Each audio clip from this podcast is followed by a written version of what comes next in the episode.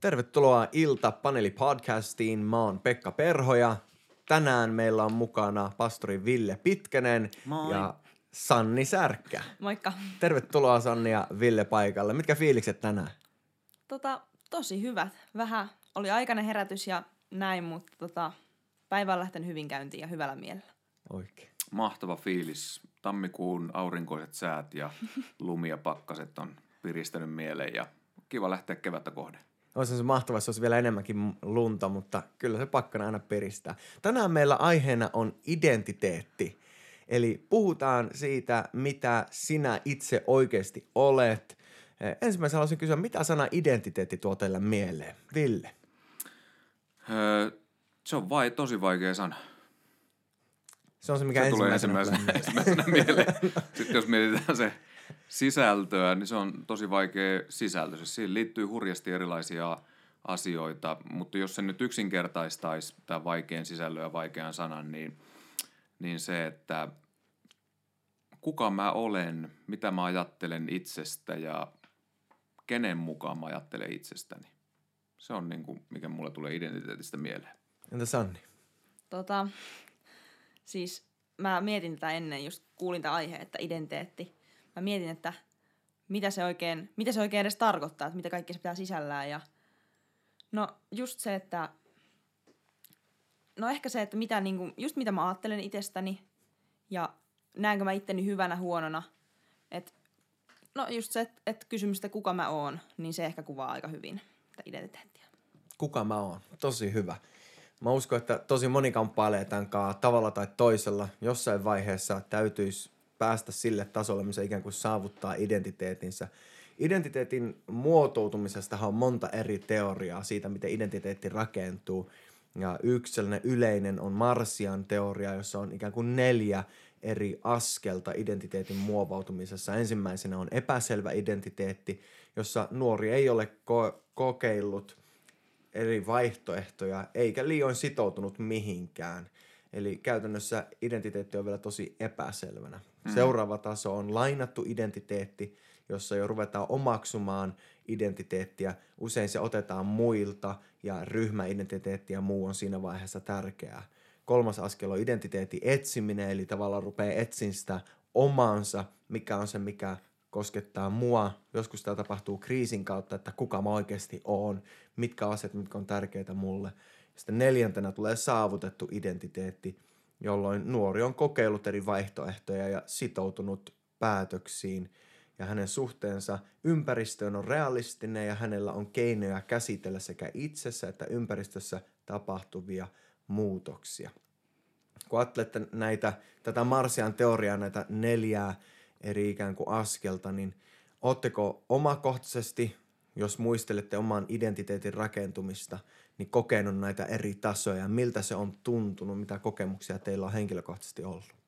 Joo, kyllä mä tunnistan tuosta omat, omat ikävaiheeni ja tavallaan ne vaiheet, jossa on hakenut tavallaan sitä, että on ollut epäselvä se oma identiteetti ja sitten ruvennut lainailemaan sitä identiteettiä, että välillä, välillä on ruvennut pukeutumaan niin kuin rokkarit ja Elvis Tukkaa ja bootsia ja välillä sitten taas niin kuin urheilijat ja, ja se on ollut semmoista niin kuin hakemista, että missä, minkälaisena, minkälaisten ajatusten kanssa musta tuntuu hyvältä itseni kanssa – minkälaisten vaatteiden kanssa musta tuntuu hyvältä itseni kanssa. Että kyllä mä tunnistan ainakin, että nuoruudessa on ollut tällaisia erilaisia vaiheita, jotka ei ole mitenkään ollut välttämättä sen enempää positiivisia tai negatiivisia. Ne on ollut vaan semmoisia erilaisia ajanjaksoja, joissa on korostunut tietyt asiat sitten omassa pukeutumisessa ja ajattelussa ja se, miten, miten tehdään ja, ja muuta. Että, mutta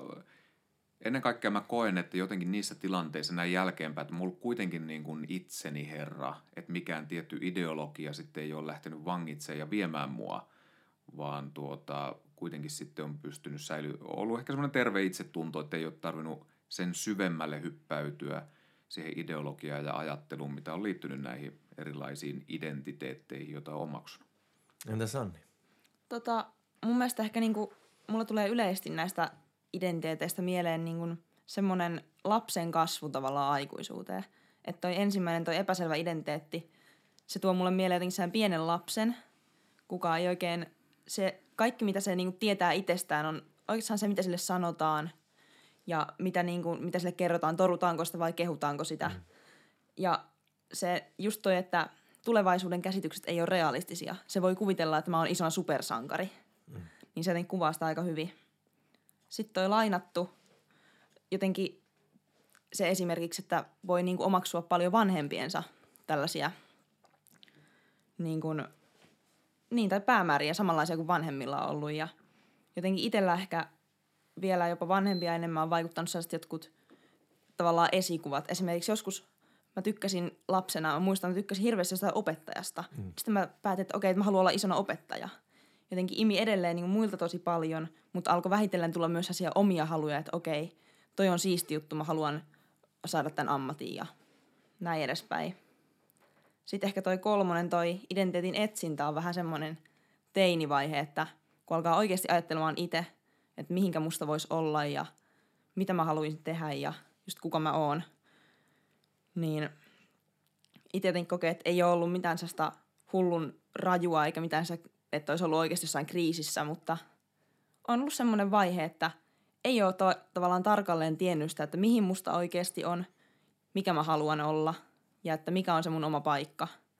Et nyt on vasta oikeastaan alkanut pikkuhiljaa niin tuntua, että on saavuttanut sitä omaa identiteettiä ja on niin selkeytynyt semmoiset suunnitelmat ja omat unelmat ja tämmöiset asiat.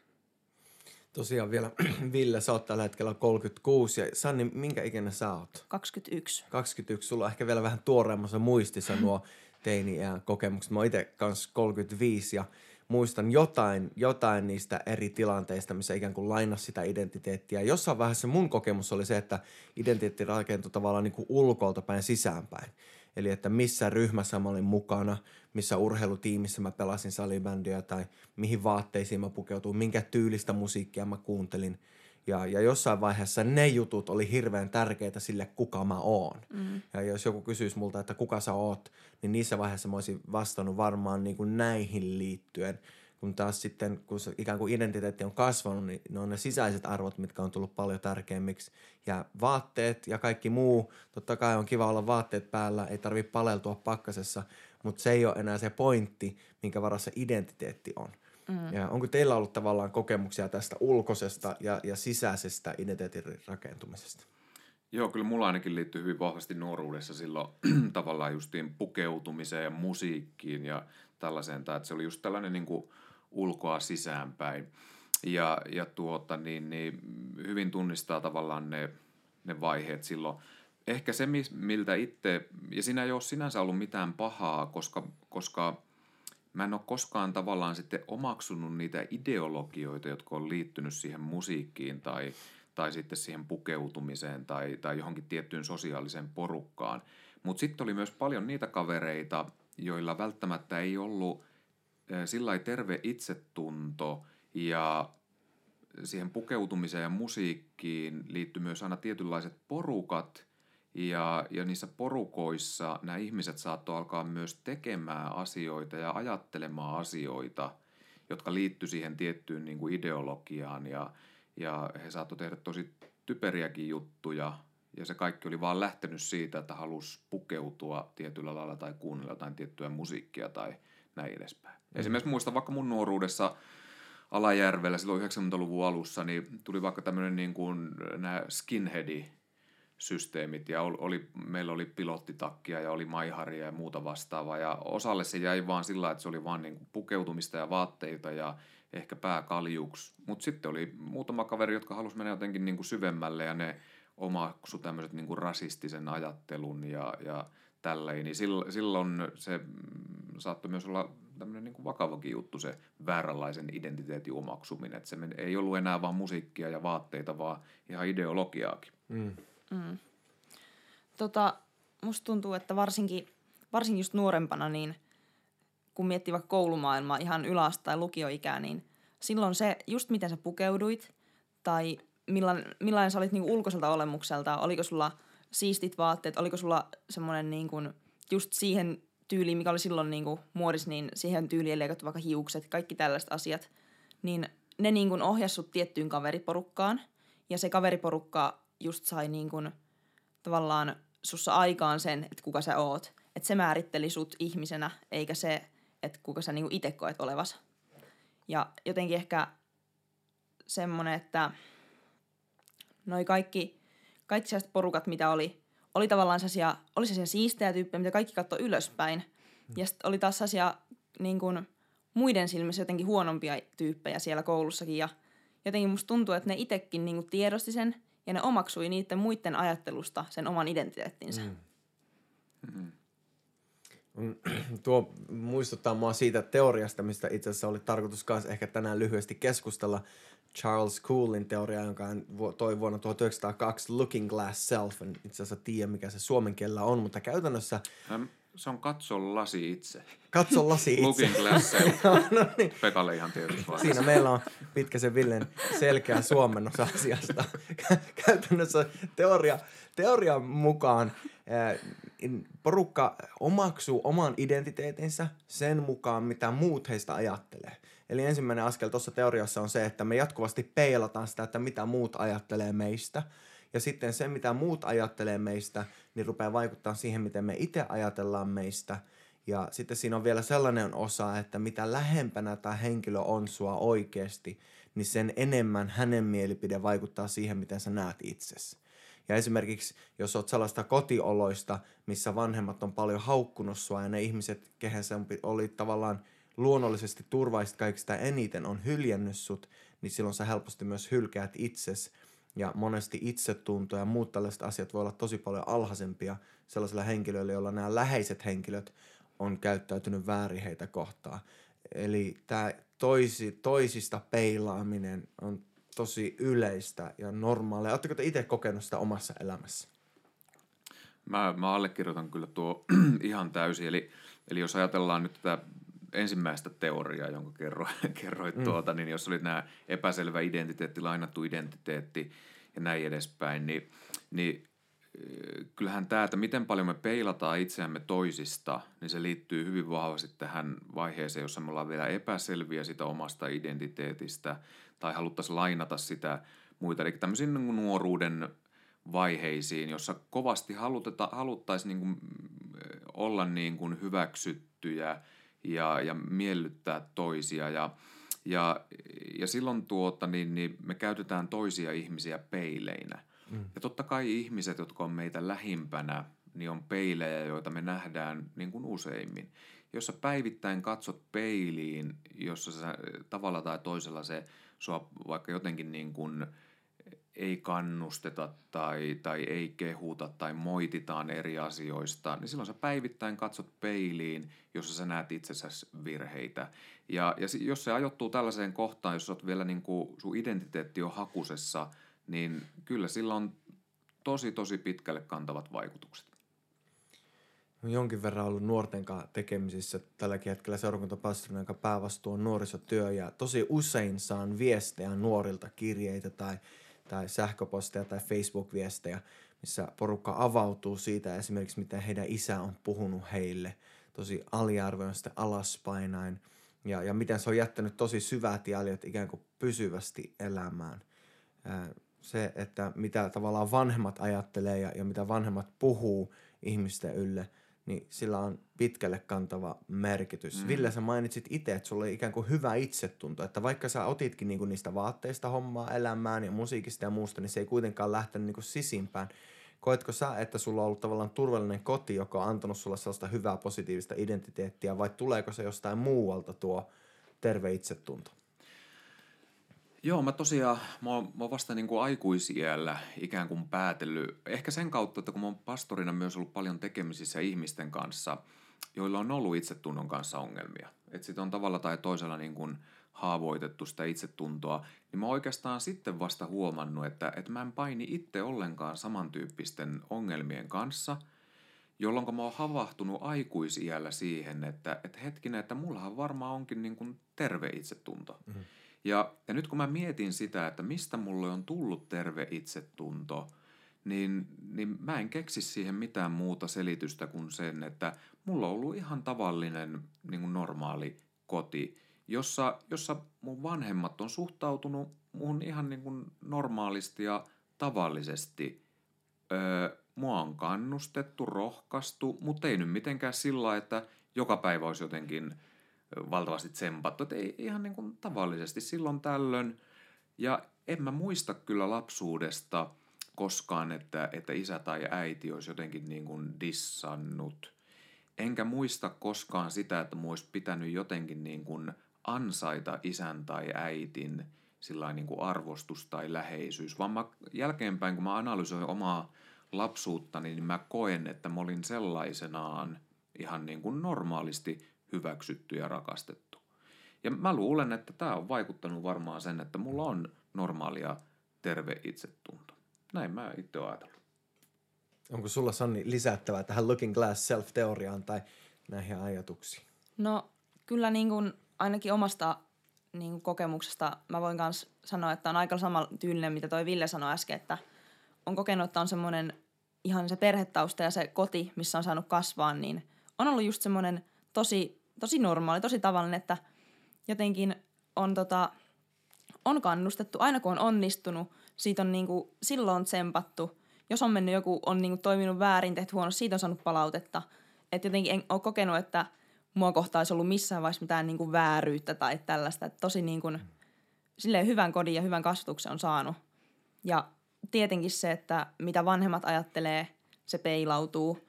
Ja erityisesti mulla tuli mieleen tuosta, kun sanoit, että niin kun se, mitä isä on vaikka sanonut itsestä, niin se vaikuttaa sitten myöhemmin.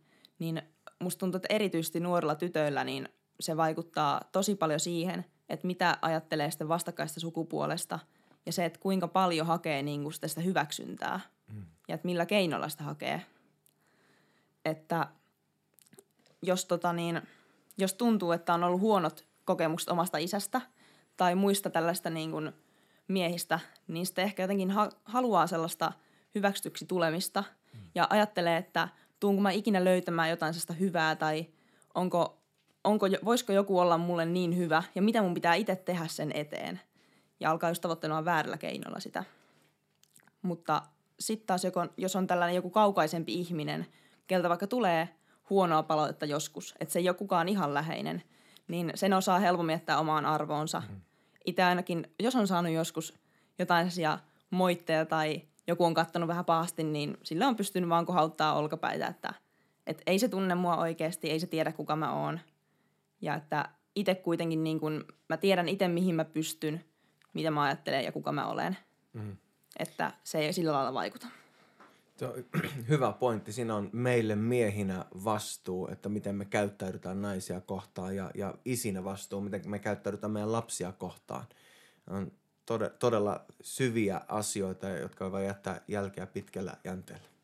Joo, ja sittenhän tosin tämä, että se, niin kuin tässä oli tässä mainitsemassa, siis mainitsemassasi teoriassa, niin sitten se, tosiaan se koti on ne läheisimmät peilit, mutta sitten on, sitten on tosi läheisiä muitakin peilejä. On sitten nämä meidän lähimmät ystävät, meidän koululuokka, missä ollaan oltu pienenä, opettajat. Että sitten, sitten tavallaan, jos kodissa on ollut semmoiset hyvät peilit, jotka on luonut hyvää itsetuntoa, tervettä itsetuntoa, niin tosi monilla se on saattanut särkyä kuitenkin sitten jossain koulukiusaamisessa mm. tai tällaisessa. Mutta onneksi sitten vähintään siellä kotona on ollut hyvä, hyvä tilanne, että on pystynyt jonkinlaisen, hyvä, jonkinlaisen itsetunnon säilyttää. Tai sitten toisinpäin, että on voinut olla, että kotona ei ole kokenut tavallaan, että on rakennettu hyvää itsetuntoa, mutta sitten on saattanut olla hyvät kaverit, jotka on ikään kuin pelastanut niitä itsetunnon rippeitä tai hyvä, hyvää tuota, niin, niin opettaja tai joku tämmöinen harrastus. Eli tämä on aika monien niin kuin palasten summa sitten loppujen lopuksi. Kyllä, kyllä. Me ollaan uskovaisia ja tämä podcast-paneelikeskustelu tähtää pitkälti myös siihen, mitä Jumala voi saada aikaan meidän identiteetin rakentumiselle – kun puhuttiin tästä Looking Glass Self-teoriasta ja siitä, että ne lähimmät ihmiset vaikuttaa meidän itsekuvaamme kaikista eniten, niin mä ajattelisin silleen, että Jumalalla tulisi olla siihen kaikista suurin merkitys. Hänen tulisi olla se kaikista suurin ja läheisin taivaan isä, joka puhuu meidän elämän ylle toisenlaisia ajatuksia, jotka ikään kuin painaa paljon syvemmin siellä meidän elämän vaassa kuin esimerkiksi meidän omien vanhempien tai koulukavereiden tai kenenkään muunkaan mielipide. Miten te sanoisitte, että usko voi auttaa identiteetin, terveen identiteetin löytämisessä, terveen itsetunnon löytämisessä? No nythän Raamattu kertoo, että kun ihminen ottaa Jeesuksen vastaan, niin hänestä tulee uusi luomus. Mm. Eli kaiken on mahdollisuus lähteä uudestaan ja tietyllä tavalla nollilta. Mutta nyt se haaste on se, että me tuodaan kuitenkin meidän tämä vanha ihmisemme ikään kuin mukaan tähän uuteen elämään Jeesuksen kanssa. Ja helposti me määritellään myös uusina luomuksina, uusina uskovina, me määritellään itsemme edelleen sen meidän vanha identiteetin mukaan. Kun meidän tulisi lähteä rakentamaan meidän uutta, uutta identiteettiä, ja meidän uusi identiteetti on se, niin kuin Pekka äsken sanoi, että meillä on taivaallinen isä, ja meidän tulisi ennen kaikkea löytää se identiteetti, mitä meidän taivaallinen isä on sanonut meistä, eikä se, että mitä meidän omat vanhemmat tai omat ystävät tai koulukiusaajat. Ja nyt ennen kaikkea meidän todellinen identiteetti löytyy meidän suhteestamme Jeesuksen kanssa. Ja nyt mitä meidän taivaallinen isä taas sanoo meille? Hän sanoo meille, että me ollaan täydellisen rakastettuja, me ollaan täydellisiä hänen lapsiaan, vaikka me ollaan edelleen lihassamme epätäydellisiä, niin hän rakastaa meitä tällaisina. Meidän taivaallinen isä sanoo, että me ollaan saatu kaikki anteeksi. Meidän taivaallinen isä sanoo, että mun ei tarvitse suorittaa ansaitakseni hänen huomionsa tai rakkautensa. Eli, eli nyt meidän tulisi lähteä rakentamaan tätä uutta identiteettiä sen mukaan, mitä raamattu opettaa, eikä se, mitä meidän menneet kokemukset opettaa. Todella hyvä. Mm. Mitä Sanni ajattelisit? Tota, itse ainakin kokee, tai koen sillä lailla, että mitä lähemmäs tavallaan Jumala on päässyt, kuin mitä enemmän on niin kuin tutustunut Jumalan sanaan ja kuullut opetusta ja viettänyt aikaa ennen kaikkea Jumalan kanssa, niin sitä enemmän on niin kuin ymmärtänyt sen asian, että se, että Jumala on luonut meidät jokaisen ja Jumala loi meidät kuvakseen, täydelliseksi kuvakseen, että vaikka me ollaankin, just tehdään syntiä, tehdään virheitä, eikä sillä lailla olla täydellisiä niin kuin ihmisenä, mutta silti Jumalan silmissä me ollaan kauniita ja me ollaan viisaita ja me ei, niin, meidän ei tarvi olla yhtään tai meidän ei tarvi yrittää olla enempää, mitä me ollaan. Ja se jotenkin, se, että kun oppii niin kuin lukee vaikka Jumalan sanasta sen, että sinä olet, sinä olet ihme ja että sä oot oikeasti niin kuin suuri ihme, jonka Jumala on luonut, niin se saa ehkä ymmärtämään, että vaikka ihmisen silmissä saisi arvostelua tai huonoa palautetta, niin se, mitä todella pitäisi itsestä ajatella, niin se tulee Jumalalta ja Jumalan sanasta. Mm. Ja se, se kyllä rakentaa tosi paljon. Että tota, tuntuu itsellä ainakin, että siinä kesti aika kauan sen takia, koska se Jumalan semmoinen sana ei välttämättä ole niin konkreettista, varsinkaan nuorille, että pystyy kyllä lukemaan raamatusta ja pystyy kuulla opetuksia, mutta se, että hyvin harvoin Jumala tuolta jostain taivaassa sanoo, että sinä olet kaunis tyttäreni. Mm. Tai mitään tällaista. Mm. Että melkein se palaute tulee ihmisiltä. Ja sen takia niihin ihmisten palautteisiin niin kuin peilataan enemmän ja niitä annetaan, annetaan vaikuttaa enemmän kuin sen Jumalan palautteen. Mm. Mitä sitten käytännössä voisi tehdä podcastin kuuntelijat? Mitä, mitä ne voisi käytännössä tehdä, että rupeisi löytämään tätä, mitä Jumala meistä ajattelee ja itsekin enemmän näkee itsensä niin kuin Jumala näkee? No pari asiaa tulee ensimmäisenä mieleen. Ensinnäkin se, että kun me, meistä tulee uusia luomuksia ja me uudesti synnytään ylhäältä, niin meistä tulee hengellisesti niin kuin vauvoja. Ja nyt jokainen ymmärtää, että hengellisestä vauvasta kasvu hengelliseksi aikuiseksi, se on vuosien prosessi. Ja näin ollen ei kannata odottaa itseltään liikoja, ei kannata luoda ahtaita aikatauluja, vaan ymmärtää se, että se hengellisen identiteetin muodostuminen kestää yhtä lailla myös vuosia, vuosikymmeniä. Samalla tapaa kuin pieni vauva ei voi omaksua yhtäkkiä omaa identiteettiään, aikuisen identiteettiä, samoin ei voi myöskään pieni hengellinen mm. vauva. Kyllä. Eli ennen kaikkea tärkeää on se, että tavallisella vauvalla tulee olla turvalliset aikuiset ympärillä, turvalliset vanhemmat. Samoin hengellisellä vauvalla hän pystyy kasvaa kohden tasapainoista aikuisuutta, jos hänellä on terveelliset hengelliset vanhemmat hänen ympärillään. Sen takia on tosi tärkeää, että nuorella uskovalla on ympärillään koko ajan niitä, jotka ollut vuosia, vuosikymmeniä Jeesuksen seuraajia, jotka on turvallisia, viisaita, ymmärtäviä, jotta he pystyvät olla turvallisesti kasvattamassa tällaista pientä vauvaa, pientä lasta hengelliseen aikuisuuteen. Vauvat ei keskenään pärjää, sen takia ensimmäinen, minkä Pekka kysyit, niin ohjoisi se, että kun tiedostat olevasi hengellinen lapsi tai vauva, hanki ympärillesi turvallisia hengellisiä aikuisia. Se on jo yksi tapa kasvaa kohde hengellistä aikuisuutta, jossa omaksuu sen niin kuin terveen uskovan identiteetin. Eli seurakuntayhteys on tässä vaiheessa tosi tärkeä. Äärimmäisen tärkeä. Seurakuntayhteys ja sen lisäksi siellä seurakuntayhteydessä on oikeasti niitä ihmisiä, joiden kanssa on läheisempää kanssakäymistä, jolta voi omaksua niitä terveellisiä näkökulmia. Niin kuin Sanni sanoi, niin raamatusta voi olla vaikea monesti niin kuin yhtäkkiä löytää sitä, että mitä Jumala nyt meille sanoo. Ne on siellä, mutta raamattu on niin kuin iso kirja. Sekin myös tarvii se, että me opitaan niin kuin tuntemaan Jumalan sana ja me sisäistetään, osataan tulkita sitä. Sen takia uskoon tullella voi olla monesti vaikeaa Jumalan sanasta löytää ne. Ja sen takia on tärkeää, että hänen ympärillään on niitä hengellisiä, terveellisiä uskovia, jotka kertoo sen, että mitä Jumala susta ajattelee. Et, et mä voin vaikka kertoa Sannille, että et Sanni, että Jumalan sana sanoo, että sä oot voittaja. Vaikka sä olisit koko elämässä luullut, että sä oot häviäjä, niin Jumala sanoo susta, että sä oot voittaja. Ja silloin Sanni ei tarvi ikään kuin heti itse löytää sitä sanasta, vaikka se on siellä. Hän kuulee sen muulta, joka olen niin kuin kasvaneempi ja hengellinen aikuinen, joka pystyn kertoa sen hengelliselle lapselle. Kyllä. Se on muuten roomalaiskirja 8 ja se on yksi hyvä luku, mitä kannattaa lukea, jos Snoppailija. tarvii siihen, tarvii siihen apua. Taitaa olla muuten jää 31, mutta se taitaa ehkä mennä pieleen. Mutta mut se on totta. Joskus niitä voi olla vaikea löytää raamatusta. Mutta on olemassa tosi paljon hyviä kirjoja esimerkiksi, mitä voi lukea. Hmm. Ja, ja tota, on olemassa blogeja ja muuta. Ei tarvii välttämättä lähteä kirjakauppaan tai odottaa montaa viikkoa ennen kuin tilaus tulee netin kautta postilaatikkoon.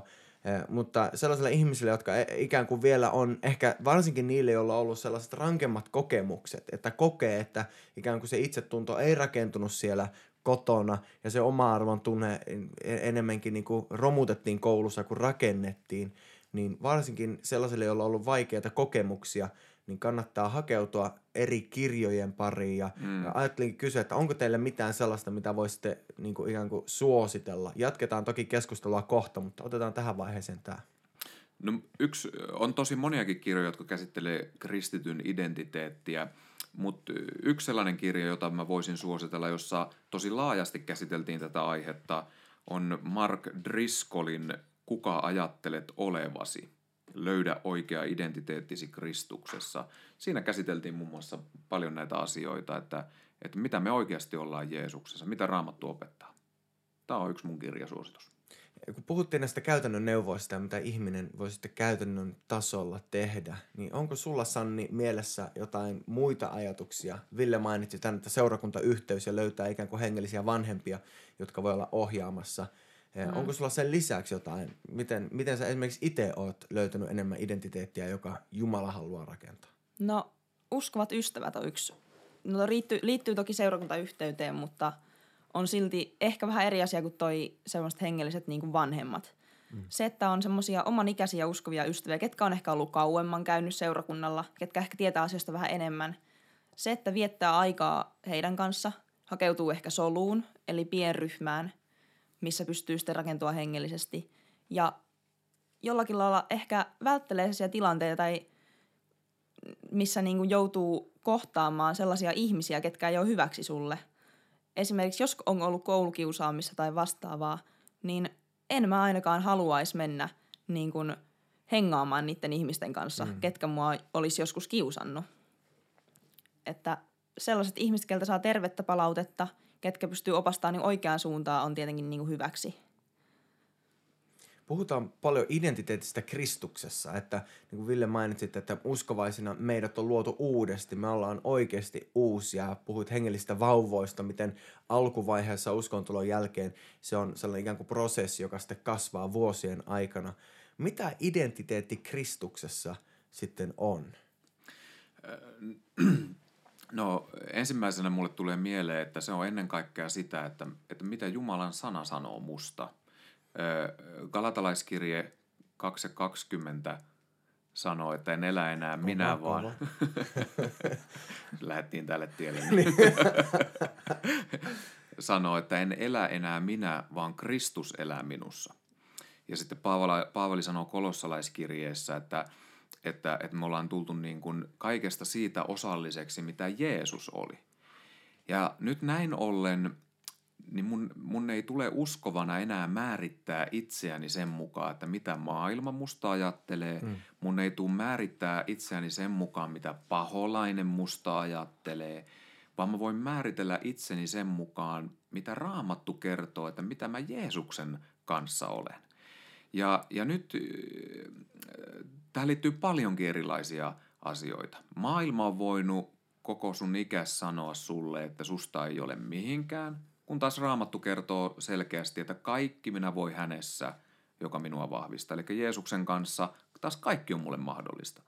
Tämä on niin kuin karrikoitu esimerkki siitä, että maailma tai paholainen tai ystävät tai vanhemmat voi sanoa, että susta ei tule ikinä mitään. Ja Jeesus taas sanoo, että mä voin, kaik- mä voin ihan mitä vaan.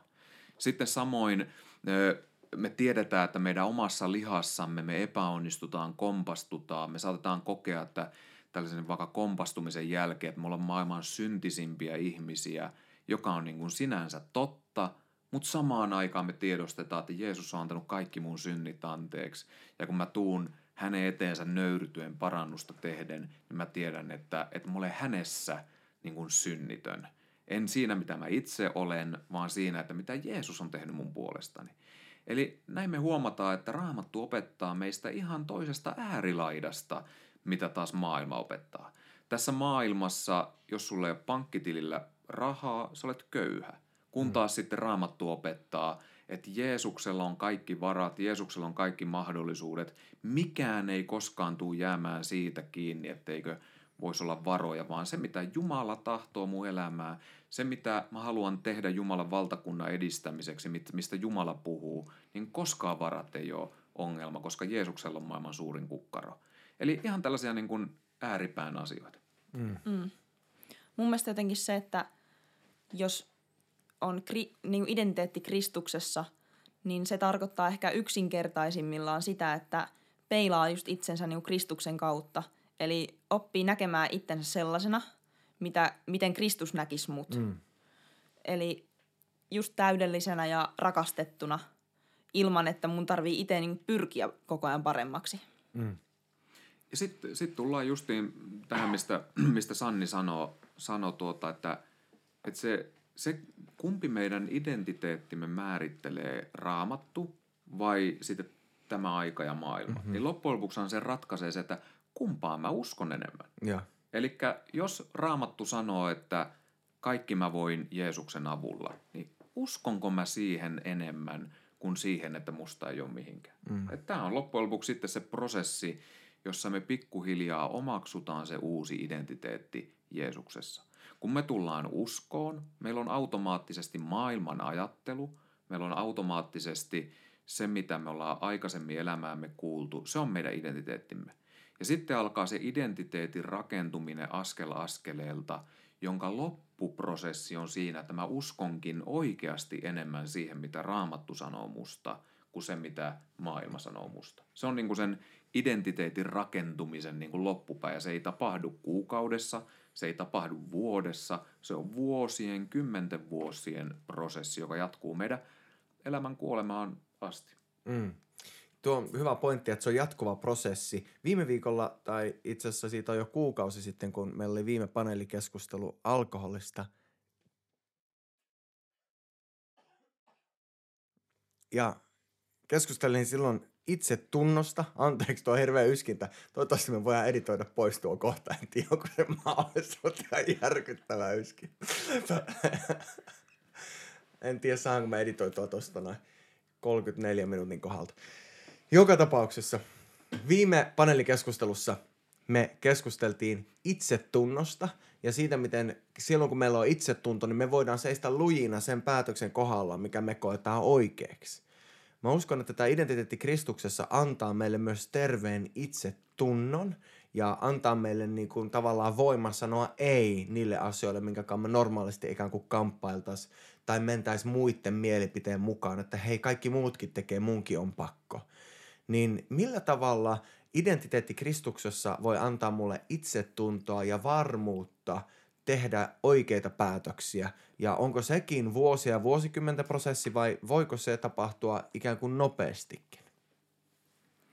Se voi tietenkin tapahtua joissain asioissa nopeastikin, mutta sitten voi olla, että joissain asioissa me ei lopullisesti omaksuta sitä koko elämämme aikanakaan. Eli se on tosi niin kuin yksilöllistä ja aihekohtaista, mutta mulle henkilökohtaisesti se tarkoittaa sitä, että, että, että mä käytännön asioissa, just niin kuin Pekka mainitsi, että kun tulee tämmöisiä vaikka sosiaalisen paineen tilanteita, että toiset ajattelee näin, toiset tekee näin, niin mulle se tarkoittaa käytännössä sitä, että mä tiedän, mitä Jumala ajattelee tästä asiasta, mä tiedän, mitä Jeesus ajattelee musta, ja mä oon valmis tekemään ihan täysin päinvastoin kuin, tai sanomaan tai toimimaan tai ajattelemaan päinvastoin kuin, öö, niin kuin toiset sen takia vaan, että mua loppujen lopuksi kiinnostaa enemmän se, että – mitä Jeesus musta ajattelee. Mm. Että se monesti konkretisoituu niin kuin tällaiseen, vaikka nyt esimerkiksi tämä alkoholi tai, tai seksi tai mikä tahansa, joissa hurjasti tämän maailman ajattelu mm-hmm. niin kuin puskee myös uskoviin mm-hmm. ja myös seurakuntaan. Niin, niin mä monta kertaa huomaan eri asioissa, kun mä muodostan sitä omaa mielipidettäni, että mitä mä tästä ajattelen tai mitä mä tästä sanon. Multa tulee vaikka joku kysymään, että Ville, mitä sä ajattelet nyt tästä tai tästä – ja olisi kovasti trendikästä ja olisi kovasti sosiaalinen paine niin kuin antaa periksi ja sanoa, että joo, kyllä se on ok tai sallittua. Mutta niissä tilanteissa tulee sitten mun niin kuin päähäni se, että sanonko mä niin kuin ihmiset haluaa mun sanovan ja ajattelevan vai se, mitä mä tiedän, että Jumala ajattelee ja sanoo. Ja silloin mä huomaan, että kun mä rupeenkin sanomaan, että ei, se ei ole ok, niin mä huomaan se, että mä oon omaksunut identiteetin Kristuksessa. Mä ajattelen samoin kuin Raamattu sanoo, ja mä puhun samaten ja toimin samaten kuin Raamattu sanoo, ja se on mulle paljon tärkeämpää kuin se, että saanko mä siitä sosiaalisen hyväksynnän. Voisiko sitä ajatella ikään kuin verrattuna siihen looking glass self-teoriaan, että jos ne on eri peilejä, ne eri ihmiset ja niiden mielipiteet, niin Kristuksen peili on niin kuin kymmenenkertaisesti suurempi kuin mikään näistä muista peileistä – Jes, tuo oli muuten hyvä huomio. En hokannutkaan itse ollenkaan, mutta nythän sä sen sanoitkin. Se on just näin. Eli kun mitä enemmän niin kuin tutustuu Jeesukseen, Jumalaa, hänen sanaansa, siitä tulee elämässä koko ajan niin paljon suurempi auktoriteetti pikkuhiljaa, että siitä tulee niin kuin se lähin peili. Ja mm. silloin enää näiden muiden sanomiset ei merkkaa niin paljon, kuin jos tietää, että mitä Jumala tästä ajattelee. Ja sen takia raamatussa on tosi monta kohtaa, jossa sanotaan, että – Jumalan tuntemisen kautta teille niin kuin tulee sitä tai tätä. Mm. Ja kun me u- tullaan uskoon, uudesti synnytään hengellisiksi vauvoiksi, niin me ei kuitenkaan vielä tunneta oikeasti meidän isää, vaan se prosessi alkaa mm. siitä. Kyllä. Mun mielestä tota, siinä ehkä kun tulee just uskoa ja tulee tällaisia päätöksiä, että pitäisikin niin kuin – päättää tai pitäisi tehdä valinta, että peilaanko mä nyt itteeni ihmisten kautta vai peilaanko mä itteeni Jumalan kautta, niin siinä vaiheessa kannattaa ehkä miettiä ihan niin kuin jopa järjellä tällaisia asioita, että okei, että kummalla on niin kuin pidemmällä aikavälillä suurempi merkitys. Mm. Se, että meenkö mä nyt vaikka, niin kuin Ville otit esimerkiksi tämän alkoholin, se, että pystynkö mä niin kuin nyt sanomaan ei, vaikka se olisi ollut ennen heikkous. Mm. Koska jos mä pystyn nyt sanomaan ei, niin mä tiedän, että mä toteutan Jumalan tahdon siinä. Ja samalla myös annan niille ihmisille sen kuvan, että mussa on jotain muuttunut mm. ja mä oon nyt varma siitä, mitä mä oon. Ja jos taas lähtee sille linjalle, että ei, niin kuin, ei ota ihan ehkä vakavasti tällaisia asioita tai lähtee miellyttämään ihmisiä ja peilaa itseänsä ihmisiin, niin sitten mun mielestä helposti saa myös ehkä ihmisten silmissä jopa semmoisen epävarman kuvan, koska on vähän niin kuin kahta eri mielipidettä. On sitä, toisaalta sanoo joskus, että ei, en vaikka tee sitä tätä koskaan uskossa. Ja toisaalta joskus sanoo, että no joo, ehkä mä nyt tällä kertaa, ei tämä ole niin paha. Mm. Et loppujen lopuksi se, se varmuus ja se on niinku se, mikä myös niinku ihmisille vaikuttaa aika paljon. Mm.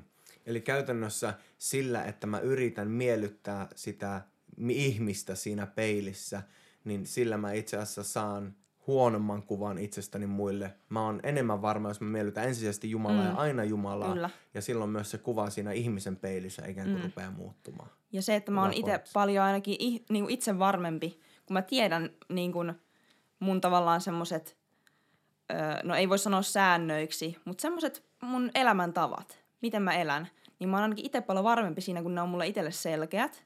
Mm. Mä haluan ajatella, että mitä Jeesus ajattelisi, jos se olisi tässä mun vierellä – ja se, että koska mä oon niin rakastunut Jeesukseen, niin mua niin kun, mulle tulee paha mieli siitä, jos mä rikon tahallani sitä vastaan.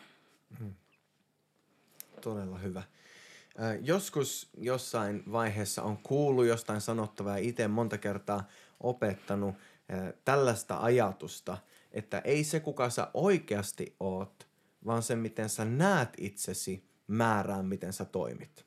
Ei se kuka sä oikeasti oot, vaan se miten sä näet itses määrää, miten sä toimit. Ja ehkä humoristinen esimerkki olisi American Idol-kisat ja kun porukka tulee sinne laulu kokeisiin eikä oikeasti osaa laulaa pätkääkään.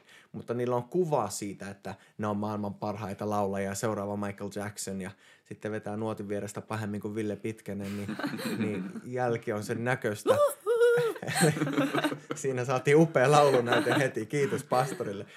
Eli ei kuka sä oikeasti oot, vaan se, miten sä näet itses määrää, miten sä toimit. Uskotteko, että tämä on totta?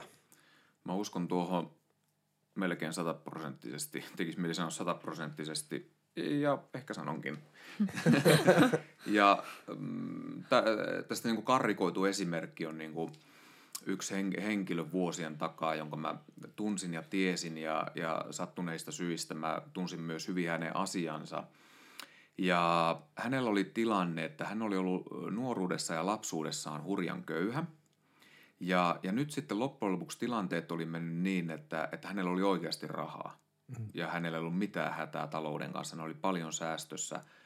Mutta mua suretti, kun mä huomasin, että tämä ihminen edelleen, hänellä oli se köyhän identiteetti. Mm. Hänellä ei ollut mihinkään varaa. Mm. Hän, hän ei pystynyt tekemään mielestään yhtään mitään asioita, vaikka hänen rahansa olisi mahdollistanut kymmeniä kertoja hänen tehdä ne asiat, niin hänellä edelleen oli se köyhän identiteetti mm. ja se tosiasia ei tavallaan vaikuttanut. Ja ihan samalla tavalla mä uskon sillä lailla, että, että oli se aihe tai asia mikä tahansa, vaikka jos ajatellaan vaikka naisilla jotain ulkonäköpaineita, joku nainen saattaa olla hurjan kaunis – mutta syystä tai toisesta hänellä on tullut huono itsetunto ja hän näkee vain ne virheet omassa naamassaan ja ruumiissaan, kun sitten fakta on niin kuin se, että tuo on hurjan kaunis mm. nainen. Nämä on hyviä esimerkkejä siitä, miten todellisuus ei määrittele, vaan se, miten meidän se sisäinen ikään kuin minämme on kasvanut. Mm. Kyllä. Ja tota, mulla tuli urheilusta semmoinen esimerkki esimerkiksi, että monissa lajeissa niin kuin vaaditaan tosi paljon. Ja on, mulla on ollut, tai mulla on kavereita, ketkä on harrastunut esimerkiksi voimistelua. Ja tuntuu, että välillä tuntuu, että en nyt mitenkään voimistelua mollaa, mutta tuntuu, että se on välillä semmoinen laji, että mikään ei riitä.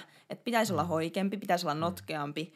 Ja vaikka niin kuin joku mielettömän lahjakas voimistelija, se pystyy tekemään spakaatit ja kaikki maailman tällaiset temput, ja se olisi niin kuin mun silmissä ihan älyttömän hyvässä kunnossa niin ulkoisesti, hoikka ja kaunis ja näin, niin silti se voi niin kuin olla saanut esimerkiksi joukkueelta tai jopa valmentajasta palautetta, että sä et vielä riitä.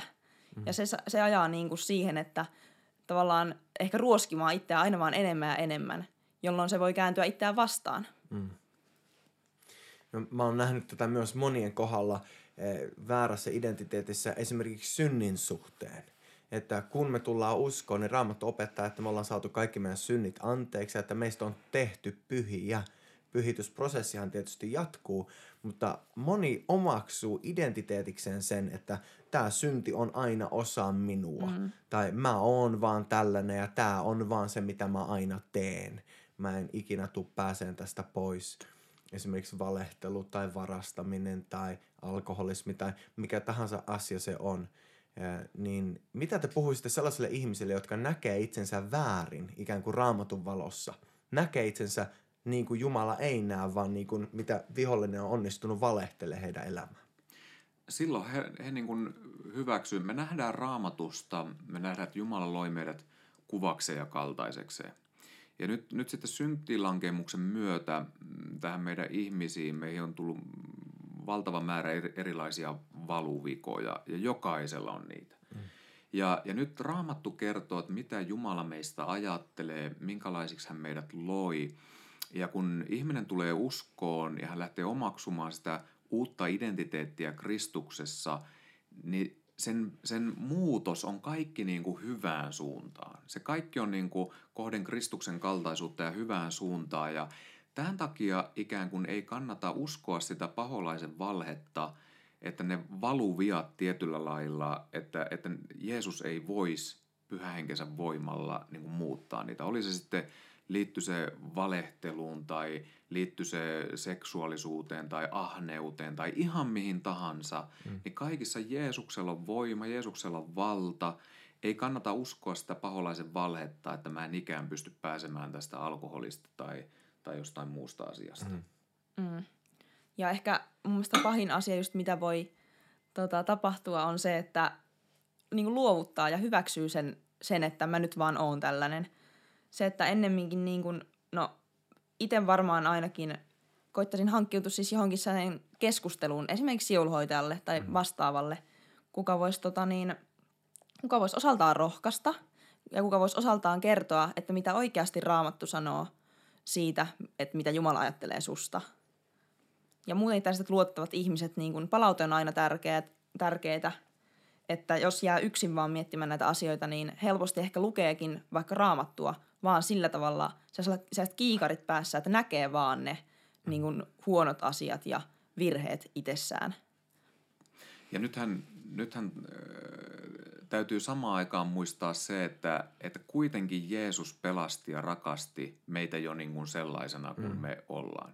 Eli nyt tämä muutosprosessi, mikä meissä lähtee Jeesuksen seuraamisen myötä, niin se ei ole mitään sellaista, jolla me yritettäisiin ansaita jotain. Mm-hmm Eli, eli tässäkin monesti voi mennä sitten taas uudella uskovalla sillä niin kuin puurot ja vellit sekaisin, että hän luulee, että hänestä on tultava parempi jotenkin ihminen tai uskova, mm-hmm. jotta hän kelpaisi mm-hmm. Jumalalle. Ei. Mm-hmm. Meidän muutos, niin se, se, se on meidän itsemme parhaaksi, Kyllä. mutta sillä ei ole tekemistä sen kanssa, että rakastaako Jeesus meitä enempää vai vähempää. Eli, eli kaikki tämä niin kuin muutos, mikä tapahtuu uskontulon jälkeen, se lähtee armon pohjalta ja me tiedetään, että me ollaan hyväksyttyjä ja rakastettuja tällaisenaan, mutta että Jeesus haluaa ikään kuin muuttaa sitä meidän identiteettiä sen takia, että kaikkein paras olotila oli se, mihin meidän alkuperäisesti luotiin paratiisiin. Ja se muutos on meidän hyväksi, ei meidän haitaksi. Mm. Ja sitä ei mm. tarvitse tapahtua meidän omissa voimissa, vaan Jeesus tekee sen muutoksen. Ja se tapahtuu armon pohjalta. Kyllä, hebrealaiskirjassa on yksi jae, missä mainitaan, että se uhri, jonka Jeesus antoi, on kerralla tehnyt täydelliseksi. Eli heti kun me tultiin uskoon, me tultiin täydelliseksi ja jää jatkaa ne, jotka pyhittyvät. Hmm. Eli on olemassa se täydellisyys Jumalan edessä, täysin kelvollinen, täysin anteeksi annettu, täysin hyväksytty, mutta kuitenkin sitten samalla se pyhitysprosessi, mikä jatkuu. Hmm. Ihan samalla tapaa kuin lapsi syntyy perheeseen, jos, jos siellä on tasapainoiset vanhemmat, niin lapsi on rakastettu, olihan minkälainen tahansa. Kyllä. Mm. Vaikka hänellä olisi minkälaisia vikoja tai vaivoja tai jopa vammainen tai sairas lapsi, niin terveessä perheessä se lapsi on rakastettu, vaikka siihen liittyy haasteita tämmöisen lapsen kasvattamiseen, niin se lapsi on hyväksytty ja rakastettu. Ja samoin on Jumalan valtakunnassa – kun me synnytään uudesti ylhäältä Jumalan lapsiksi, me ollaan sellaisina rakastettuja, vaikka meillä olisi minkälaisia valuvikoja tahansa. Ja nyt Jumala haluaa rakkaudessaan lähteä sitten eheyttämään meitä kuvansa kaltaisiksi. Ja itse asiassa se, että me voidaan eheytyä, yksi avain siihen on, että me hyväksytään tämä identiteetti, jossa me ollaan hyväksyttyjä. Mm. Joo, kyllä. Juuri Joo. Ja tota, se, että voiko tavallaan, että kun Pekka sanoi, että Jumalan silmissä niin kun on mahdollista saavuttaa semmoinen täydellisyys tai täydellinen niin kun identiteetti, niin, niin mun mielestä se jotenkin lähtee kaikki siitä, että luovuttaa itsensä täysin Jumalalle ja just hyväksyy ne, että niin kun omat virheensä ja uskoo sen, että Jumala on niin kuitenkin tarkoittanut mut täydelliseksi ja Jumalalla on mahdollisuus vapauttaa ja mulla on mahdollisuus päästä irti. Mhm. Et se täys luotto Jumala on ehkä se niin kuin avainpointti, mikä mulla tulee mieleen. Kyllä. Se tuo sellaisen turvallisen perustan. Mm. Ajattelin muutaman raamatun paikan lukea, mikä puhuu meidän identiteetistä uskovaisina. Roomalaiskirja 8.14 sanoo, että minä olen Jumalan lapsi ja olen saanut lapseuden hengen, jossa, joka huutaa sisälläni Abba Isä. Jumalan lapsen identiteetti. Me olemme Jumalan lapsia. Raamattu puhuu tästä monessa eri paikassa. Miten te näette tämän niin kuin, vaikuttavan meidän identiteettiin ja itsevarmuuteen? No mulla tulee ensimmäisenä mieleen Jumalan lapseudesta niin kuin sekä oikeudet että myös velvollisuudet. Tavallaan se, että kun mun perheessäni on mun lapset, heillä on valtava määrä mun lapsina erilaisia oikeuksia, mutta heillä on myös tietynlaisia velvollisuuksia ja ne kummatkin asiat on heidän parhaakseen. Mm. Mä tiedän vanhempana ja mä tiedän kasvaneempana, kokenampana, että ne kummatkin asiat on heidän hyväkseen. Ja nyt samaan aikaan, kun mun lapseni kokee mun läheisyyden, mun rakkauden, samoin me voidaan kokea Jumalan lapsina Jumalan läheisyys, rakkaus, hyväksyntä. Ja sitten mun lapsillani, siellä on tietyt tavallaan rajat, mä olen luonut heidän turvalliseen. Ja samoin Jumalan lapsina meille Jumalan sana antaa ne tietyt ikään kuin raamit ja rajat, jotka sitten meidän tulee omaksua siihen meidän identiteettiimme. Eli tämä Jumalan lapseus tähän identiteettiaiheeseen liittyen, niin, niin se kertoo mulle näistä asioista. Entä Sanni? Mm. No se kertoo, toi oli tosi hyvä mitä Ville sanoi. Sitten se kertoo niin kuin, no mulle ainakin erityisesti se, että että mä en voi tehdä just mitään, että mä voisin tulla enemmän rakastetuksi, mm. enkä mitään, että mä voisin tulla vähemmän rakastetuksi. Kyllä. Että Jumala hyväksyy mut just tällaisena. Yes. Lapsi on aina lapsi, vaikka sin- sinäkin päivänä, kun se ei tottele mm. eikä käyttäydy niin kuin mm. isä haluaisi. Just niin näin, joo. terve perusta identiteetille. Toka korintolaiskirja 5 ja 17, sieltä me opitaan, että me ollaan uusi luomus Kristuksessa, vanha on kadonnut ja uusi on tullut tilalle. Eh, Mitä se voi puhua identiteetistä esimerkiksi sellaisille ihmisille, jotka kokee paljon rikkinäisyyttä ja, ja haavoja? No se kertoo sitä, mitä ollaan tässäkin jo paljon käsitelty, että, että vuosien, vuosikymmenten eh, aikana mä uskon siihen, että Jumalan rakkaus, pyhä hengen voima pystyy parantamaan kaikista niistä haavoista, joita on ollut siinä niin kuin vanhassa minässä, jotka on muovannut sitä identiteettiä. Mä oon nähnyt niin monia henkilöitä, joilla on niin kuin rikkinäisyydestä, revitystä, revittynä olemisesta on lähtenyt kasvamaan ikään kuin, niin kuin ehjä, pikkuhiljaa askel askeleelta ja prosessina, niin mahtavaa huomata, mitä Jumala voi tehdä jo tässä ajassa tosi rikkinäisillekin. Mm. Ja musta se mahdollisuus uuteen on ehkä se paras asia. Sanotaan, mm. että on uusi luomus, niin se tarkoittaa sitä, että ei ole enää sidottu siihen vanhaan. Mm. Että vaikka se onkin pitkä prosessi, niin silti niin kuin sä saat tavallaan toisen mahdollisuuden. Yes, tosi hyvä. Se ei ole ikuisesti sama, vaan oikeasti mm. muuttuva. Mm. Efesolaiskirje luku 2 puhuu paljonkin identiteetistä. Kymmenessä jakeessa sanotaan käytännössä näin, että me ollaan Jumalan teko tai Jumalan mestaripiirros, luotu Kristuksessa Jeesuksessa hyviä töitä varten. Mitä tämä sanoo identiteetistä? No, mulle tulee ensimmäisenä mieleen se, että, että samaan aikaan kun tuo raamatun kohta sanoo noin, niin me huomataan silti, että meissä on paljon niin kuin pahaa ja, ja me, meissä on niin kuin paljon sitä, mikä ikään kuin me koetaan, että, että voiko tämä olla niin kuin Jumalasta ja Jumalan tahto.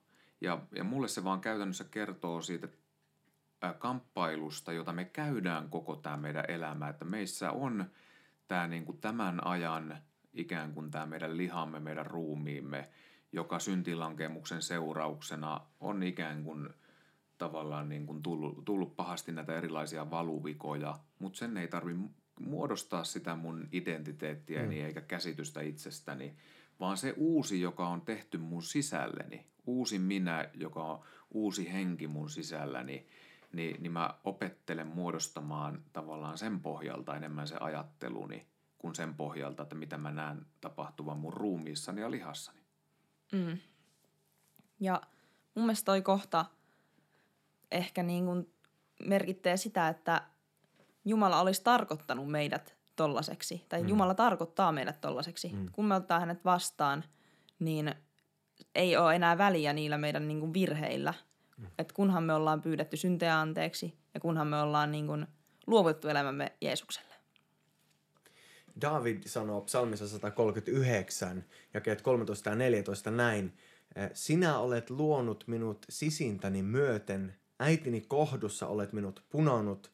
Minä olen ihme, suuri ihme, ja kiitän sinua siitä. Ihmeelliset ovat sinun tekosi, minä tiedän sen. Vaikuttaa siltä, että Davidilla on aika hyvä itsetunto ja ymmärrys siitä, että Jumala oli oikeasti luonut hänet ihmeeksi. Tänään on paljon ihmisiä, jotka katsoo itseään peilistä, katsoo omaa ruumistaan, katsoo sitä, mitä hän itse on, eikä todellakaan voi allekirjoittaa Davidin sanoja, vaan ehkä päinvastoin sanoa, että Jumala, miksi teit tämän, tai miksi loit mut tällaiseksi.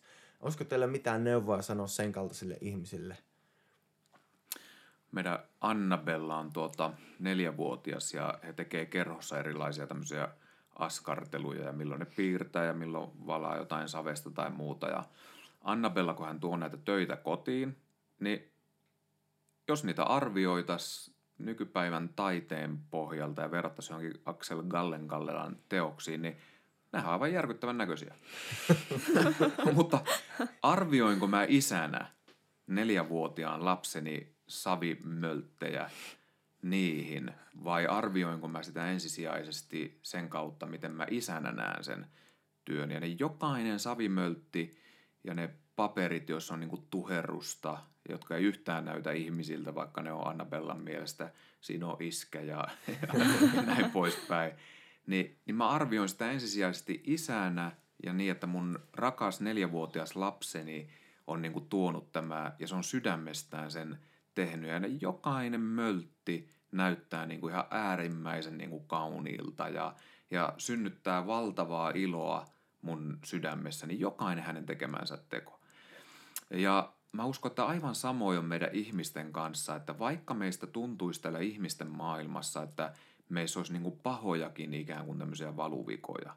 Että ihmisiä syntyy vammaisena, ihmisiä syntyy sairaana, ihmisiä syntyy niin kuin esteettisesti epämuodostuneina, niin kaikkia taivaallinen isä katsoo niin kuin isän silmin ja jokainen on ihan äärimmäisen kaunis, koska taivaallinen isä ei arvioi sen mukaan, että miltä se näyttää, vaan se ensisijainen arviointi tulee siitä, että tuossa on mun niin kuin rakas lapseni, mun, mm. mun luoma, luoma tavallaan ihminen. Ja sen takia jokainen vammainen, jokainen sairas, jokainen esteettisesti jotenkin mielestään epämuodostunut, niin hän on isän mielestä silti ihan äärimmäisen kauniin näköinen. Mm. Mua ainakin toi raamatun kohta rohkaisee aina ihan hulluna, että silloin kun tuntuu, että itse on epäonnistunut jossain tai mm. että on nyt joku ihan tällainen ulkoinen pieni juttu, niin kuin, mikä ei miellytä omaa silmää, niin sitten saa niin kuin kat- kaivaa ton kohan raamatusta ja katsoa, että miten oikeasti, niin kuin, miten paljon oikeasti Kristus on rakastanut meitä ja että miten meidän, niin kuin, mikä on meidän arvo Jumalan silmissä. Mä jättäisinkin kuuntelijoille haasteeksi, että seuraavien päivien aikana, vaikka päivittäin, lukea tuon psalmista 39 ja vaikka jakeet 13-14 ja miksei sitä eteenkin päin itselleen. Ja jos on tarve, niin vaikka peilin ääressä itseään katsoen, niin että se oma kuva voi muuttua, koska ei se kuka sä oikeasti oot, vaan se mitä sä näet itses määrää miten sä toimit. Ja ikävä kyllä moni näkee itsensä aivan eri tavalla kuin miten Jumala heidät oikeasti näkee. Ja tuo on just sitä konkreettista niin kuin identiteetin omaksumista Kristuksessa. Tuo on just sitä. Mm. Teillä on, meillä on ollut tosi upea keskustelu. Me aika rupeaa olemaan lopulla, mutta ajattelin vielä, että olisiko teillä Ville ja Sanni loppukommentteja Mitä vielä haluaisitte jättää kuuntelijoille identiteetistä? No mulla tulee ensimmäisenä mieleen, että sä, joka olet tullut uskoon, tai mahdollisesti olet ollut jo pitkään uskossa, niin yritä tunnistaa sillä lailla, että uskossa Jeesuksen seuraajana omaksutko sä edelleen identiteettejä, jotka on tästä maailmasta, vai omaksutko sä käsityksiä ja identiteettejä, jotka on Jumalan sanan pohjalta? Että tällainen joskus tervettä ja miettiä, miten mä suhtaudun eri asioihin, itseen ja ilmiöihin, mitkä on elämässä. Että omaksunko mä Jeesuksen ajattelua vai tämän maailman ajattelua? Mm. Ja just se, että miettiä, että mikä on itselle prioriteettina tärkein. Onko se se, mitä joku kaveri sanoo, vai onko se se, mitä Jeesus sanoo? Ja itse ainakin ajattelee, että on niin kuin paljon mukavampi olla tai parempi olla itsensä kanssa, kun miettii niitä hyviä asioita, mitä mulla on tai missä mä oon hyvä, kun että keskittyy niihin semmoisiin huonoihin asioihin, mitä mä en osaa. Hmm. Koska se ajattelutapa niin ruokkii itseään. Että koittakaa ajatella itsessänne positiivisesti ja miettiä, niin kuin, miettiä hyviä juttuja ja lukea Tapekan sanomaa kohtaa raamatusta. Tosi hyviä kommentteja. Lisäisin vielä sen, että anna sen suurimman peilin sun elämässä olla Jumala ja se, mitä Jumala susta sanoo ja mitä Jumala sun elämään puhuu. Se on syvempi ja tote, tote, enemmän totta kuin mitään, mikä ihminen sanoo tai edes mitä sun oma mieli sulle itsestäsi sanoo. Jumalan sana on ikuinen ja se kestää aina. Hei kiitos valtavan paljon Sanni Särkkä, pastori Ville Pitkenen ja kiitos kaikki kuuntelijat, kun latasitte taas tämän iltapodcastin. Nähdään taas ja kuullaan näillä samoilla aaltopituudilla aivan pian.